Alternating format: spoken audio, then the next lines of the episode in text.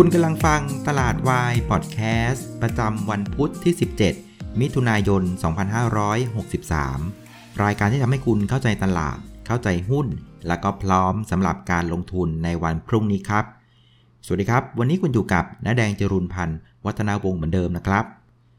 สำหรับคลิปนี้นะครับ ขอกราบขอบพระคุณคุณวัฒนนะครับ ที่เป็นผู้บริจาคหรือว่าโดเนทสนับสนุนรายการตลาดวายในคลิปนี้นะครับ ก็ขอให้ประสบความสำเร็จในการลงทุน แล้วก็มีสุขภาพร่างกายที่สมบูรณ์แข็งแรงด้วยนะครับ ถ้าหากเพื่อนๆท่านใดนะครับ สนใจจะร่วมสนับสนุนรายการนะครับ ก็สามารถดูรายละเอียดได้บนหน้าจอ YouTube ได้เลยนะครับ ขอบพระคุณมากๆครับ วันนี้นะครับเซตก็ถือว่าค่อนข้างยากนะครับ เพราะว่ามันไม่ค่อยมีประเด็นอะไรใหญ่ๆเท่าไหร่นะครับ มันก็เลยเหมือนกับว่าเป็นการแกว่งตัวในกรอบแคบๆนะครับ สุดท้ายนะครับสิ้นวันเนี่ยเซตก็ปิดบวกไป 9 จุดนะครับปิดที่ 1,376 จุดนะก็ปรับตัวขึ้นประมาณสัก 0.7%ก็ถือว่าดีกว่าเอเชียโดยเฉลี่ยนะครับ วันนี้เอเชียโดยเฉลี่ยเนี่ยบวกกันแค่ประมาณ 0.1%เท่านั้นเองนะครับ โดยประเด็นที่ขับเคลื่อนตลาดในวันนี้นะครับ มันก็มีอยู่ประมาณ 4 ประเด็นนะครับ เป็นเรื่องบวกบวกอยู่สัก 2 เรื่อง เรื่องลบลบๆอยู่สัก 2 เรื่องนะครับ เรื่องบวกเรื่องแรกก็คือเรื่องของถ้อยแถลงของประธานธนาคารกลางสหรัฐหรือว่าเฟดนี่นะครับ ก็เป็นอย่างที่คุยกันไว้นะว่า คงจะไม่ได้ฉีกอะไรไปจากที่เฟดประชุมในสัปดาห์ที่ผ่านมานะครับ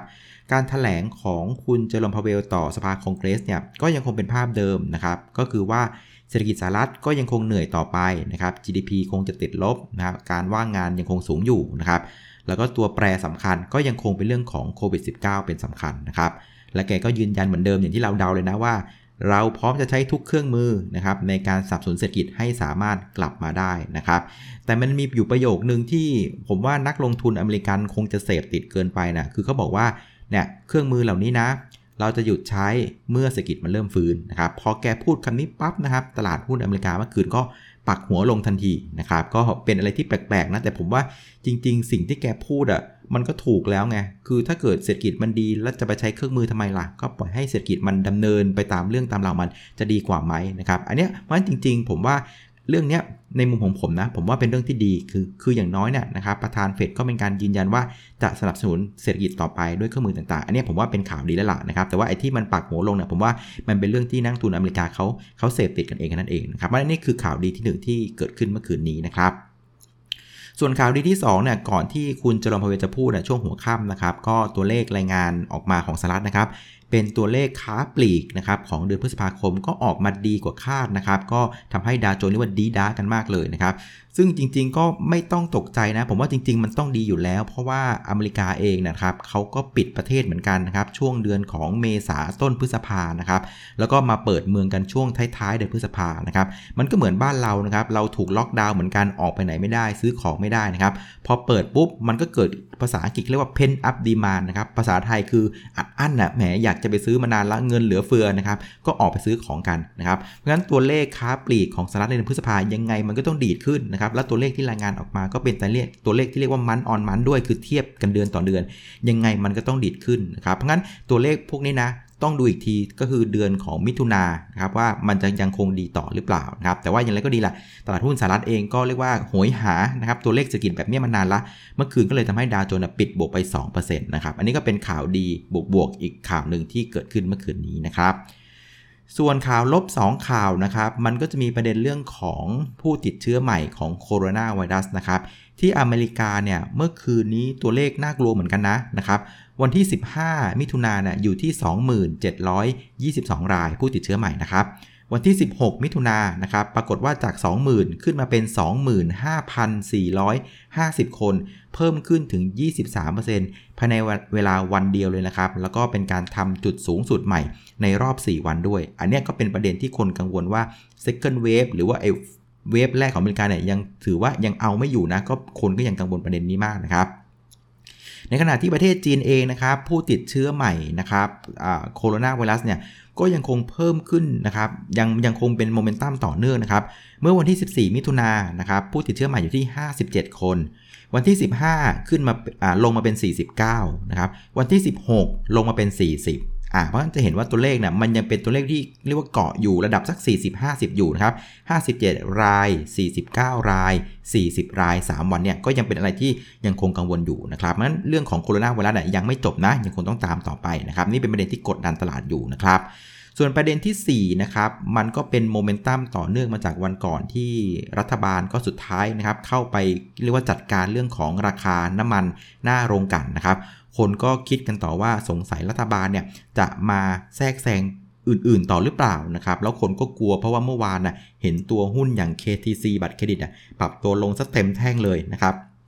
แล้วมันก็มีข่าวว่าทางธนาคารแห่งประเทศไทยเองรัฐบาลเองก็มีการเรียกธนาคารนะครับเรียกบริษัทไฟแนนซ์เข้าไปพูดจากันอีกรอบนึงแล้วนะอันนี้คนก็กลัวว่าจะมีมาตรการอะไรออกมากดดัน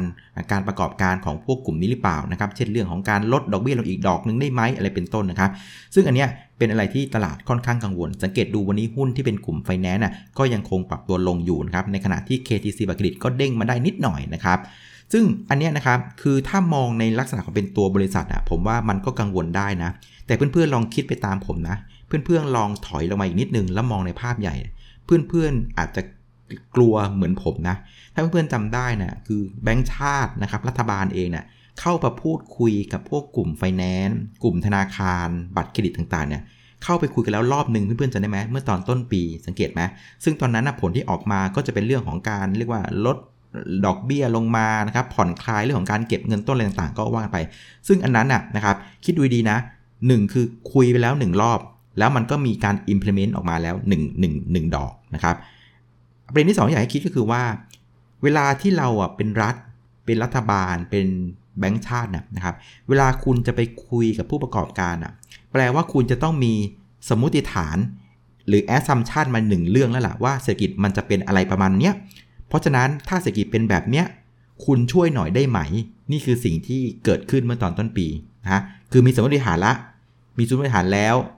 เอาสมมติฐานเนี่ยไปคุยกับผู้ประกอบการแล้วขอให้ช่วยนะแล้วก็ดำเนินไป คราวนี้ประเด็นมันอยู่ที่ว่า การเรียกผู้ประกอบการมาคุยอีกรอบหนึ่งเนี่ยนะครับ อันนี้มันเป็นการสะท้อนว่าไอ้สมมติฐานครั้งแรกที่ใช้คุยกันเมื่อวันนู้นนะครับอาจจะมีปัญหา อาจจะกำลังมีการสะท้อนว่า เฮ้ย มันแย่กว่าสมมติฐานที่คาดไว้นะ มันแย่กว่าที่เราคิดไว้ที่เราประเมินไว้ อันนี้แหละผมว่าเป็นสิ่งที่ต้องคิดดีๆนะ เป็นผมผมขนลุกเหมือนกันนะว่า อันนี้มันเป็นการส่งสัญญาณเตือนแล้วว่าสมมติฐานที่ตั้งไว้ตอนแรกเนี่ยอาจจะไม่เพียงพอกับรอบนี้ จึงมีการคุยกับผู้ประกอบการขอให้ช่วยกันหนึ่งอีกรอบหนึ่ง อันเนี้ย น่าติดตามมากนะครับเพราะฉะนั้นติดตามประเด็นนี้ดีๆนะครับเพราะฉะนั้นพอเมื่อเช้านี้มีประเด็นบวก 2 ประเด็นจากต่างประเทศ แล้วก็ประเด็นลบ 2 ประเด็นจากเรื่องของโคโรนาไวรัสแล้วก็เรื่องของการที่รัฐบาลจะมาแทรกแซงการประกอบกิจการหรือเปล่าเนี่ยมันก็เลยเป็นภาพที่ว่ากงกงไงเมื่อเช้าสังเกตดูตลาดหุ้นก็ไปกันไม่ออกนะครับตอนเช้าก็บวกบวกลบๆกันอยู่ก็เลยไม่ได้ไปไหน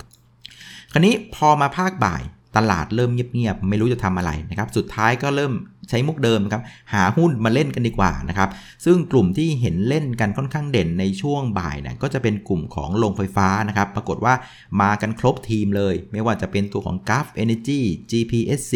B Grim EA Super ขาไก่ก็มากันครบเลยนะ แต่ก็มองไม่ออกเหมือนกันว่าเอาประเด็นไหนมาเล่นกันนะครับ อีกกลุ่มหนึ่งที่ดูเล่นกันเป็นกลุ่มนะครับ ก็จะเป็นกลุ่มนิคมอุตสาหกรรมนะครับ ก็ใช้ธีมที่ว่าตอนนี้นะครับเขามีแนวคิดว่าจะเปิดน่านฟ้าแล้วนะครับ วันที่ 1 กรกฎาคมแต่อันนี้ยังไม่เฟิร์มนะ อยู่ระหว่างพิจารณา คนก็มโนไปว่าถ้าเปิดน่านฟ้าปุ๊บนะ พวกฝรั่งต่างๆนะครับ คนจีนก็น่าจะเข้ามาเมืองไทยแล้วก็มาซื้อที่ดินกันได้นะครับเขาบอกว่าที่ดินน่ะมันไม่สามารถซื้อออนไลน์ได้ไง มันต้องใช้การเปิดน่านฟ้า ก็เอาประเด็นเนี้ยมาเป็นธีมในการเล่นกลุ่มนิคมอุตสาหกรรม เพื่อหวังว่า เหล่านักลงทุนต่างๆ จะกลับเข้ามาในเมืองไทยแล้วก็มาซื้อที่ดินกันครับ ส่วนอีกประเด็นหนึ่งที่ดึงมาเล่นกับกลุ่มนี้นะครับ วันนี้ก็มีรายงานว่าทาง BOI นะครับ ก็ได้มีการอนุมัติส่งเสริมการลงทุนทั้งหมด 5 โครงการด้วยกันนะครับ เป็นเงินประมาณสัก 40,000 ล้านบาทนะครับ มีทั้งโครงการที่เป็นรถไฟฟ้านะครับ การผลิตไฟฟ้าจากกากน้ำมันนะครับ เรื่องของเมล็ดพลาสติกนะครับ แล้วก็มีโรงไฟฟ้าด้วยนะ 157 เมกะวัตต์ของบีกริมนะครับ แล้วก็มีการสร้างหอประชุมนะครับ แต่ว่าเท่าที่ผมไปดูรายละเอียดทั้ง 4-5 โครงการนี้นะ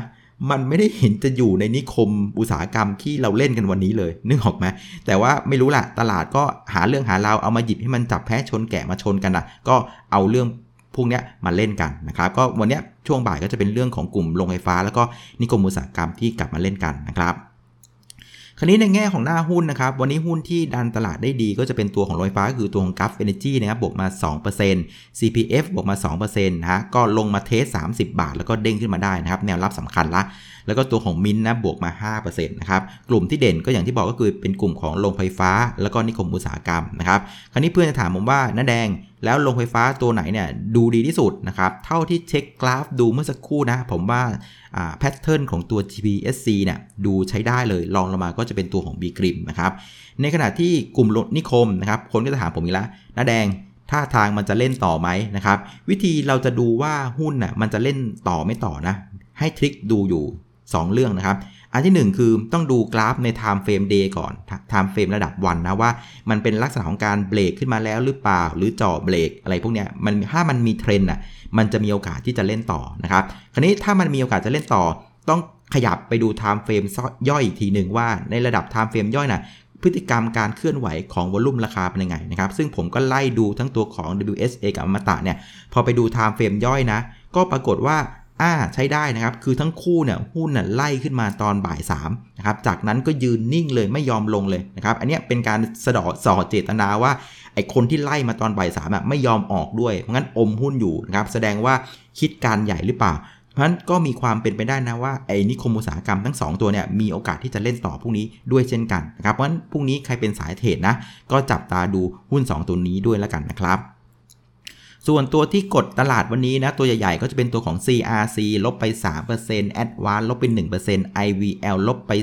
2%ก็ไม่มีประเด็นอะไรนะ เป็นการลงเบาๆ แล้วกันก็ไม่ได้มีอะไรโดดเด่นนะครับ แต่ว่าอย่างที่บอกคือกลุ่มที่เด่นที่สุดในการปรับตัวลงในช่วงบ่ายวันนี้เนี่ย ก็จะเป็นตัวของกลุ่มไฟแนนซ์นะครับ วันนี้สวัสด์เนี่ยลบไป 3%แล้วก็ MTC นะลบไป 1.4%นะครับ ก็รอดูข่าวแล้วกันว่ามันจะสรุปอะไรยังไงกันเมื่อไหร่แล้วเราค่อยมาคิดกันอีกทีหนึ่งนะครับ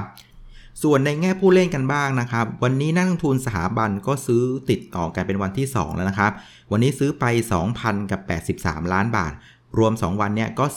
4,600 ล้านบาทแล้วนะครับ ส่วนนักลงทุนต่างชาตินะครับ ก็พลิกจากซื้อเมื่อวานซื้อ 400 กว่าล้านใช่ไหมครับ วันนี้มาเป็นขายละ 1,860 ล้านบาทนะครับ เท่าที่สังเกตดูเนี่ยนักลงทุนสถาบันกำลังสร้างเทรนด์แล้วนะ เริ่มซื้อติดกัน 2 วันละคงจะต้องดูอีกสักวันหนึ่งว่ายังเป็นเทรนด์นี้อยู่หรือเปล่านะครับในขณะที่ต่างชาติเองก็พยายามที่จะสร้างเทรนด์เหมือนกันนะครับจากที่ขายมาตลอดแล้วพลิกมาเป็นซื้อ ตัวนี้กลับมาขายหนักอีกแล้วนะครับก็จะเป็นเทรนด์ขายอยู่เหมือนกันเพราะงั้นจะเห็นว่าทั้ง 2 คนเนี่ยพยายามที่จะสร้างเทรนที่แตกต่างกัน ก็กำลังงัดกันอยู่นะสำหรับนักทุนทั้ง 2 กลุ่มนี้นะครับคราวนี้พรุ่งนี้มีอะไรกันบ้างนะครับ เอาคืนนี้ก่อนนะครับ คืนนี้ตอนประมาณสักช่วง5ทุ่มนะครับ ประธานเฟดนะครับเจอร์มพาเวลก็จะขึ้นให้การอีกแล้วนะครับ คือเมื่อวานนะให้การกับทางตัวของสภาสูงนะครับ คือคอนเกรสนะครับ วันนี้จะให้การกับสภาล่างนะครับ ก็คือสสนะครับ ซึ่งก็เชื่อว่าก็คงไม่มีอะไรละคือเมื่อวานเนี่ยมันจบไปแล้วนะครับ ข้อมูลต่างๆมันวันนี้ก็คงจะไม่น่าจะมีประเด็นอะไรนะครับในขณะที่พรุ่งนี้เองประเด็นของต่างประเทศนะครับของอเมริกาเนี่ยส่วนใหญ่ก็จะเป็นประเด็นในตอนกลางคืนละนะครับจะมีตัวเลขของผู้ขอรับสวัสดิการการว่างงานครั้งแรกนะครับเมื่อสัปดาห์ที่ผ่านมานะ่ะมีคนตกงานมาขอรับสวัสดิการทั้งหมด1ล้าน5แสนคนนะครับในสัปดาห์นี้เนี่ยเขาคาดกันว่าจะลดลงเหลือประมาณสัก1ล้าน3แสนคนซึ่งถ้าเกิดว่ามันยังคงลดลงต่อเนื่องแบบนี้นะครับ ผมว่าหุ้นอเมริกาก็ลงยากอยู่เหมือนกันนะนะครับ ส่วนของประเทศไทยพวกนี้มีอะไรไหมเท่าที่ไล่ดูก็ไม่น่าจะมีประเด็นอะไรนะครับ เพราะฉะนั้นพอพรุ่งนี้มันดูไม่ค่อยมีประเด็นอะไรในประเทศ ในขณะที่ประเด็นของต่างประเทศมันมีตอนกลางคืนนึกออกไหมเพราะฉะนั้นพรุ่งนี้เนี่ยผมว่าตลาดหุ้นเราเนี่ยก็คงจะเคลื่อนไหวแบบไม่ค่อยมีประเด็นนะครับควรจะเป็นลักษณะของการเฮไหนเฮนั่นเล่นไปตาม flow นะครับอะไรที่มันเล่นค้างๆอยู่วันนี้นะครับถ้าเกิดพรุ่งนี้มันเล่นต่อก็คงจะเล่นกันต่อไปนะครับซึ่งเหลี่ยมในการดูว่าไอ้หุ้นที่มันเล่นค้างอยู่ แล้วจะเล่นต่อพวกนี้หรือเปล่าเนี่ยผมก็ได้สอนไปแล้วนะนะหนึ่งคือดู timeframe ใหญ่ timeframe day นะครับถ้ามันมีเทรนด์ที่ดีที่ชัด อันนี้น่าสนใจนะครับจากนั้นเข้าไปดู timeframe ย่อยนะครับถ้ามันมี volume หนาๆไล่ๆอัดๆเข้ามาช่วงบ่ายเนี่ยอันนี้ก็มีโอกาสที่จะเล่นต่อลองไปไล่ดูกันนะครับ เอาละคราวนี้สำหรับแผนการเทรดเทรดแพนน้าแดงเป็นยังไงนะครับ ก็ยังใช้เหมือนเดิมนะครับสำหรับเพื่อนๆที่เป็นนักเก็งกำไรระยะสั้นนะครับ คือถ้าเกิดว่า ดูของดัชนีเนี่ยมันขึ้นมายืนเหนือ 1,374 จุดได้นะครับ การเก็งกำไรระยะสั้นอะก็ยังคงเล่นได้อยู่นะ แต่บนแบบเนี้ยนะครับบนที่ตลาดมันยังไม่ค่อยมีประเด็นอะไรเนี่ยก็ต้องใช้ลักษณะว่าเฮไหนเฮด้วยนะบนลุ่มมันเข้ากลุ่มไหนก็เข้าไปตลุมบอลกับกลุ่มนั้นนะครับอันนี้คือวิธีการเล่นง่ายที่สุดนะครับของการเก็งกำไรระยะสั้นในช่วงนี้นะเนื่องมาจากว่ามันไม่มีประเด็นนะครับ ส่วนเพื่อนๆที่เป็นนักทุนระยะกลางนะครับแล้วอยากจะเล่นตามโมเมนตัมนะนะครับผมก็แน่ว่ายืนรอดูอีกนิดนึงแล้วกันนะครับแนวที่น่าสนใจที่จะเริ่มกลับเข้าไปสำหรับนักทุนระยะกลางที่เล่นเป็นโมเมนตัมนะครับผมมองที่บริเวณสัก 1,380 ครับทำไม เพราะว่าถ้าเกิดเซตเนี่ยขึ้นไปยืน 1,380 ได้นะครับ แนวรับด้านล่างนะ่ะมันก็จะกลายเป็น 1,374 เห็นไหมมันก็คือแนวที่ผมใช้ในเรื่องของการเก็งระยะสั้นแหละไอ1374 ถ้ายืนได้เก่งระยะสั้นเล่นได้ครับนี้ถ้าเกิดเซตยืนขึ้นได้ต่อยืนที่ 1380 ปุ๊บไอ1374 เนี่ยมันจะกลายมาเป็นแนวรับด้านล่างนะครับ คราวนี้เหมือนเดิมนะครับแนวรับด้านล่างคือ 1374 และแนวต้านข้างบนคืออะไร มองขึ้นไปข้างบนปุ๊บ เห็นปั๊บทันทีเลย มันก็คือเส้นค่าเฉลี่ย EMA 200 วันนะครับ ตรงนั้นอยู่ที่ 1,428 จุด อ่า นึกออกไหมข้างล่างคือ 1374 ข้างบนคือ 1428 นะครับ แล้วมองแล้วแนวที่ผมมองว่าถ้ามันยืนได้น่าเล่นก็คือบริเวณสัก 1,380 ซึ่งมันเป็นจุด high ของแท่งเทียน 3-4 แท่งที่ถัดๆไปด้านซ้ายนะ ทำไมแนวนี้ถึงน่าสนใจเหมือนเดิมครับ risk reward ง่ายๆคือ ถ้าเราซื้อแถวๆ1384 แล้วหุ้นมันถอยลงมาหา 1374 นะครับ แปลว่าโอกาสที่เราจะเสียเนี่ยประมาณสัก 6 ช่อง 6 จุด หลุด 1374 ก็คัดออกมาก็โดน 6 จุด แต่ถ้าเกิดว่าเราเข้าเข้ารอบถูกนะครับเราเข้าที่ 1380 แล้วมันยืนได้แล้วมันไปต่อเนี่ยแนวต้านถัดไปที่มันจะวิ่งไปหาคือ 1428 นะครับเราก็จะมีโอกาสได้อีกประมาณ 48 จุด ครับเพราะฉะนั้นบริเวณ 1380น่ะเลยเป็นจุดที่น่าสนใจ เพราะถ้าเกิดว่ามันได้ได้ 48 จุด แล้วถ้าเกิดว่ามันเสียเสียแค่ 6 จุดเอง เพราะฉะนั้นได้ 48 เสียหกเกมเนี่ยน่าเล่นสำหรับคนที่เป็นโมเมนตัมนะครับส่วนหุ้นที่จะเลือกมาเล่นสำหรับโมเมนตัมชุดนี้นะครับ ก็บอกตรงๆว่าตอนนี้ยังไม่รู้เหมือนกันนะครับ แต่ผมเดาว่านะ character ของหุ้นที่จะเล่นโมเมนตัมรอบนี้นะ อย่างน้อยหนึ่งคือต้องไม่โดนเรื่องของ policy risk ต้องเป็นหุ้นที่พวกรัฐบาลแบงก์ชาติไม่สามารถเข้ามาตัดแข้งตัดขาอะไรได้ ควรจะต้องเป็นหุ้นที่สามารถทำมาหากินไปตามธรรมชาติของเขาเนี่ย ผมว่าอันเนี้ยน่าจะเป็นหนึ่งใน character ที่ สำหรับหุ้นรอบใหม่นะ อันที่ 2 คือน่าจะต้องเป็นหุ้นที่แนวโน้มทิศทางของผลกำไรไตรมาสสองนะ่ะน่าจะพอดูได้หน่อยไม่ถึงกับเละเทะนะ อันนี้ก็น่าสนใจนะครับ แล้วก็ประเด็นที่3นะ่ะลองไปไล่ดูนะ ไอ้หุ้นชุดไหนเนี่ยที่ขึ้นมาดีๆ แล้วโดนทุบไปสักหนึ่งรอบนะ่ะไอ้พวกเนี่ยผมว่าคือการทุบหนึ่งรอบข้อดีคืออะไรรู้ไหมแปลว่ามันเป็นการล้างต้นทุนไง เพราะงั้นต้นทุนทุกคนมันจะเรียกว่ากระจายหายไปหมดแล้วแล้วไปเริ่มต้นกันใหม่เพราะงั้นหุ้นแบบเนี้ยเวลาขึ้นน่ะคนจะอยากเล่นไงเพราะทุกคนรู้ว่าต้นทุนไม่ได้เสียเปรียบอะไรกันมากเวลาขึ้นมันจะขึ้นง่าย แต่ก็อย่าลืมนะครับทุก ๆ ครั้งที่เข้าหุ้นนะก็อย่าลืมหาจุด stop loss ของตัวเองไว้ด้วยนะ เพื่อความปลอดภัยและไม่ประมาทนะครับ